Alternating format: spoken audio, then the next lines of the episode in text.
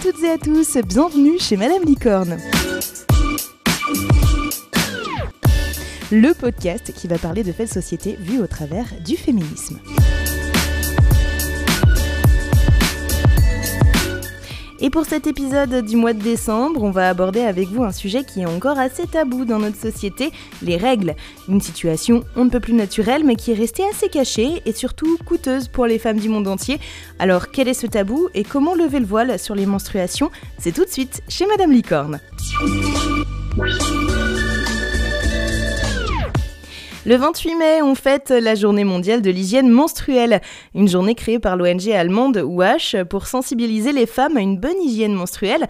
Alors, je sais pas toi Marie, mais pour ma part, j'ai jamais associé le mot hygiène avec le mot menstruation. Pourquoi? Parce que j'ai toujours pensé qu'avoir ces règles était synonyme de saleté, qu'il fallait absolument cacher le fait d'avoir ces règles, ne surtout pas en parler en public ou alors à la rigueur à un public exclusivement féminin parce que sinon euh, tu te rends compte comme c'est dégueulasse d'en parler là maintenant. Bon, on rappelle quand même que les règles, c'est pas quelque chose qu'on contrôle. Hein. On va pas vous refaire un cours de SVT, mais il s'agit tout de même d'un phénomène naturel qui arrive plusieurs jours par mois pendant des années, soit environ 450 cycles menstruels dans une vie, et qui concerne une personne sur deux dans le monde.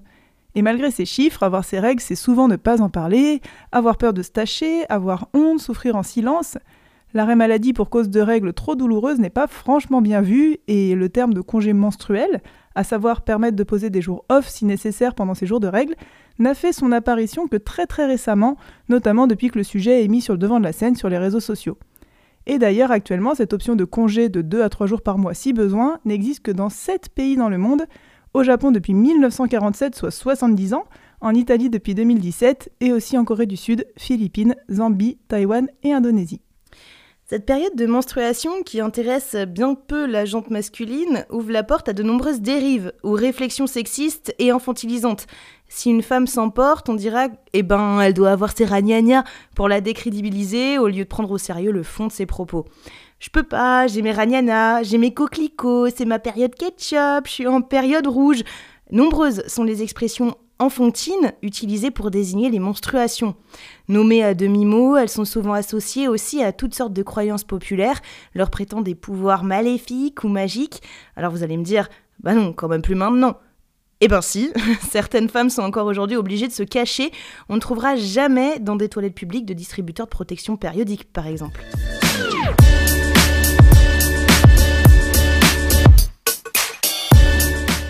De nombreuses idées fausses et tabous à propos des règles continuent de conduire à l'exclusion et à la discrimination des femmes et des filles, y compris concernant leurs droits fondamentaux à l'égalité, à la santé, au logement, à l'eau, à l'assainissement, à l'éducation, au travail, à la liberté de religion ou de conviction, à la sécurité, à la santé dans le travail, de participer à la vie culturelle et publique. Bref, une sacrée liste qui ne laisse aucun secteur à l'écart. D'après les experts des Nations Unies, donc l'ONU, je cite, les normes socioculturelles néfastes, la stigmatisation, les préjugés et les tabous qui persistent autour des menstruations continuent d'être l'une des principales causes d'exclusion et de discrimination des femmes et des filles. Dans certains pays, les femmes et les filles qui ont leurs règles sont en effet considérées comme contaminées et impures et des restrictions leur sont imposées, telles que l'interdiction de toucher de l'eau, ce qui est vachement pratique quand même pour se nettoyer, ou de cuisiner, d'assister à des cérémonies religieuses et culturelles, ou de participer à des activités communautaires. Les filles en période de menstruation peuvent même être bannies dans des habitats extérieurs au cœur du village où elles souffrent dans le froid et l'isolement, souvent confrontées au risque de maladies ou d'attaques animales selon les régions. Oui, bon, vous allez nous dire, ok, en France, ça va. Malheureusement, même si les filles et femmes ne sont pas directement exclues ou discriminées, la non prise en compte des menstruations dans l'organisation de nos sociétés contribue à maintenir cette discrimination passive. L'exemple, les serviettes hygiéniques ou autres produits peuvent être indisponibles ou hors de prix. Les femmes et les filles peuvent ne pas avoir accès à des toilettes qui assurent la sécurité, où l'eau est salubre, où elles peuvent se laver en toute intimité.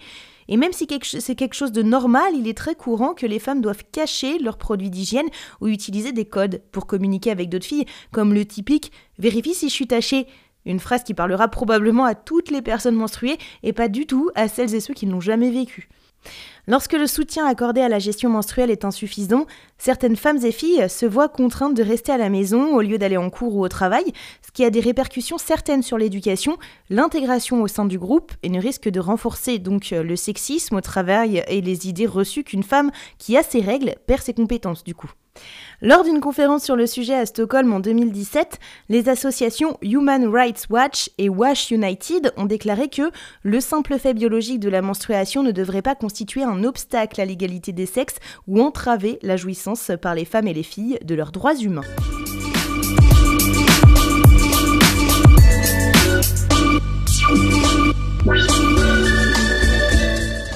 Si les règles sont mal connues du grand public dans leur physiologie, les pathologies qui s'y rapportent le sont encore moins. Le fameux syndrome prémenstruel, ensemble de symptômes pouvant aller de la simple irritabilité de l'humeur à des migraines et douleurs pelviennes intenses, reste encore considéré comme le lot entre guillemets des femmes ou comme une normalité et pour laquelle elles doivent prendre du doliprane ou de l'ibuprofène plusieurs fois par mois. C'est presque banalisé en fait. Alors que ces médicaments peuvent d'une part être largement insuffisants et d'autre part, bah, comme tous les médicaments, ils ont des effets secondaires et si on pouvait s'en passer ou trouver d'autres alternatives, ce serait sûrement pas mal. Aujourd'hui, 180 millions de femmes dans le monde et 2 à 4 millions en France souffrent d'une maladie liée aux règles appelées l'endométriose. C'est une pathologie qui a toujours existé mais qui n'intéressait pas beaucoup la recherche jusqu'à très récemment. Une pathologie qui reste encore peu détectée ou comprise alors même que de nombreuses femmes en souffrent. Il s'agit de la présence en dehors de la cavité utérine de tissus semblables aux cellules de l'utérus et qui vont du coup elles aussi subir l'influence des modifications hormonales, donc c'est-à-dire se gonfler en première partie de cycle, se gorger de sang et puis saigner lors des règles.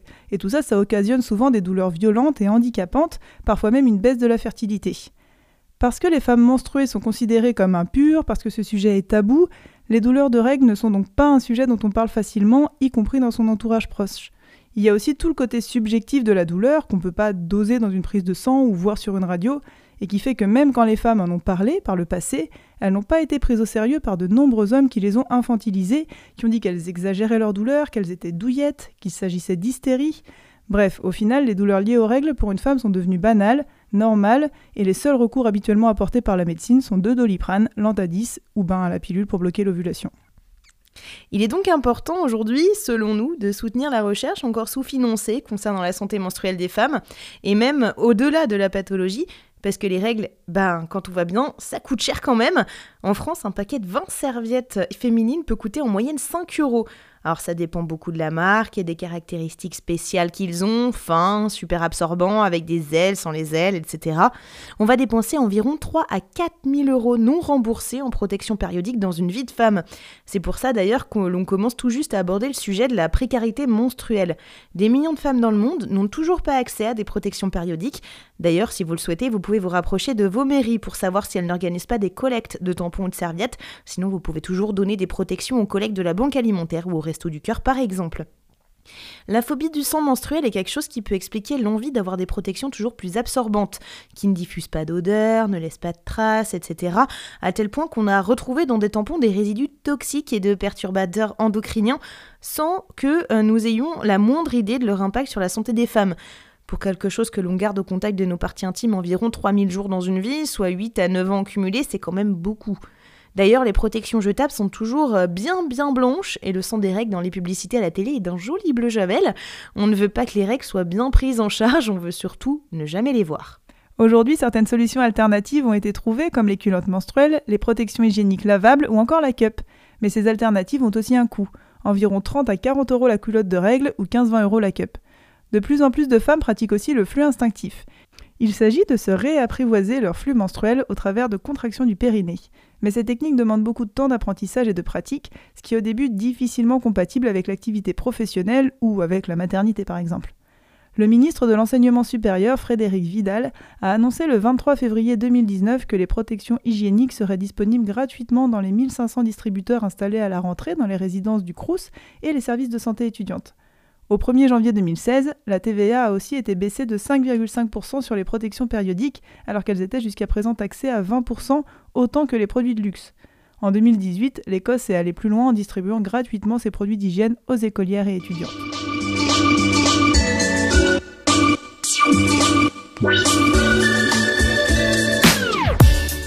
Le corps féminin est un sujet qui a toujours été quelque chose non pris en compte, tant par les politiques que par certains courants féministes eux-mêmes. Pour s'émanciper, il importait en effet d'en nier les spécificités pour atteindre ce nirvana égalitaire qui se prétendait neutre et qui en réalité nous proposait le masculin pour neutre. Une autre idée reçue et fausse considère que les capacités physiques ou émotionnelles des femmes et des filles sont diminuées par leur cycle menstruel. Cette idée peut créer des obstacles à leurs opportunités, ce qui renforce l'inégalité des genres. Il est important de ne pas tomber dans une négation du vécu intense que peuvent être les menstruations, mais de ne pas non plus s'en servir comme d'un argument pour soutenir le sexisme. Les personnes de genre variant, elles aussi, comme les hommes transgenres et les personnes non binaires, doivent faire face à des obstacles supplémentaires dans leur accès à l'information et aux produits adaptés à une bonne gestion de leurs règles. Ça peut aller jusqu'à menacer leur sécurité et leur bien-être. Le mieux qu'on pouvait faire avec les règles, c'était donc de les rendre invisibles, et les grandes religions monothéistes s'y sont employées avec succès, en déclarant la femme impure ces jours-là, tandis que la médecine propageait des superstitions sur le sujet. Selon Élise Thiebaud, qui a publié le livre Ceci est mon sang, un ouvrage exclusivement consacré aux règles et qui a permis de vraiment lancer le débat sur le sujet du tabou des menstruations et de la précarité menstruelle, dit le tabou des menstruations a en effet fait le succès de notre espèce en favorisant les relations sexuelles en dehors des règles, pile au moment de l'ovulation, et la plupart des rituels et cultes lui sont liés. Quant au sang menstruel, on vient de découvrir qu'il contenait une grande quantité de cellules souches. Il pourrait bien un jour vous sauver la vie en donnant naissance à de multiples thérapies. Alors tu me diras, c'est un problème de femme ça. Eh ben non. Hommes comme femmes sont concernés par les règles. Alors pourquoi les hommes? Parce que d'une part, vous, les hommes, vous avez dans votre entourage des cousines, des amis, des épouses, des amantes, des filles ou des collègues dont le bien-être vous importe sincèrement. Et deuxièmement, parce que ça peut concerner vos potentiels futurs enfants. Ne pas avoir accès aux protections hygiéniques adaptées peut augmenter les risques d'infection.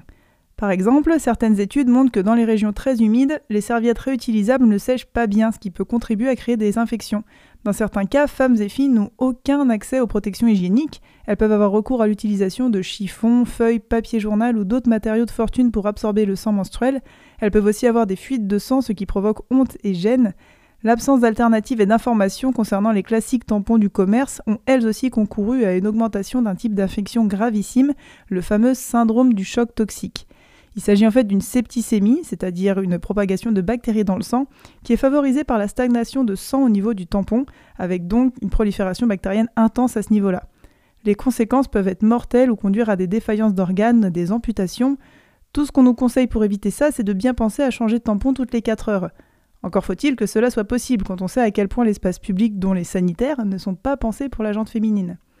Au final, les serviettes semblent être le choix le plus simple, mais en termes de confort, euh, on repassera.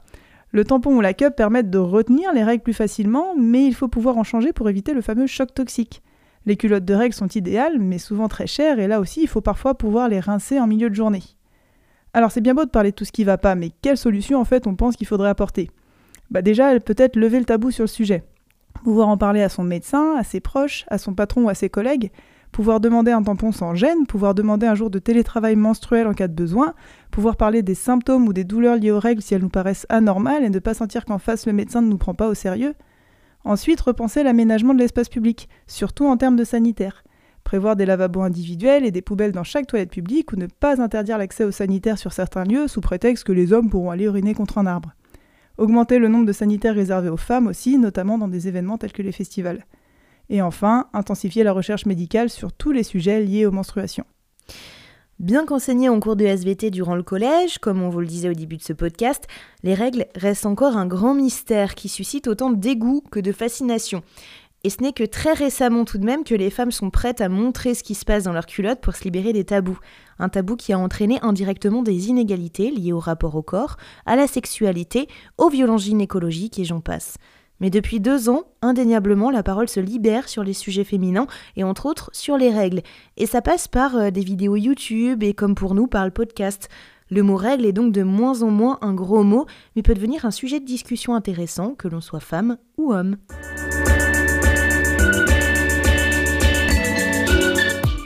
Et pour l'épisode du mois prochain, on va aborder le thème de la charge mentale. Un mot bien à la mode qui essaye de concrétiser un peu tout ce qui se passe dans la tête de quelqu'un qui a un foyer à gérer, et malheureusement un peu plus souvent les femmes que les hommes. Alors qu'est-ce qu'on entend par ce terme, comment ça se traduit chez nous et quelles en sont les conséquences? Ce sera le thème de début 2022 chez Madame Licorne.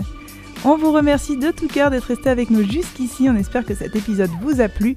Si tel est le cas, n'hésitez pas à nous mettre 5 étoiles sur Apple Podcast pour nous donner plus de visibilité. Vous pouvez aussi nous écouter sur Spotify, encore Apple et Google Podcast et parler du podcast autour de vous et à vos amis. Retrouvez-nous aussi sur Instagram, at Madame Podcast, pour commenter, échanger, débattre et nous laisser vos avis. Madame Licorne vous souhaite de très bonnes fêtes, prenez soin de vous et à l'année prochaine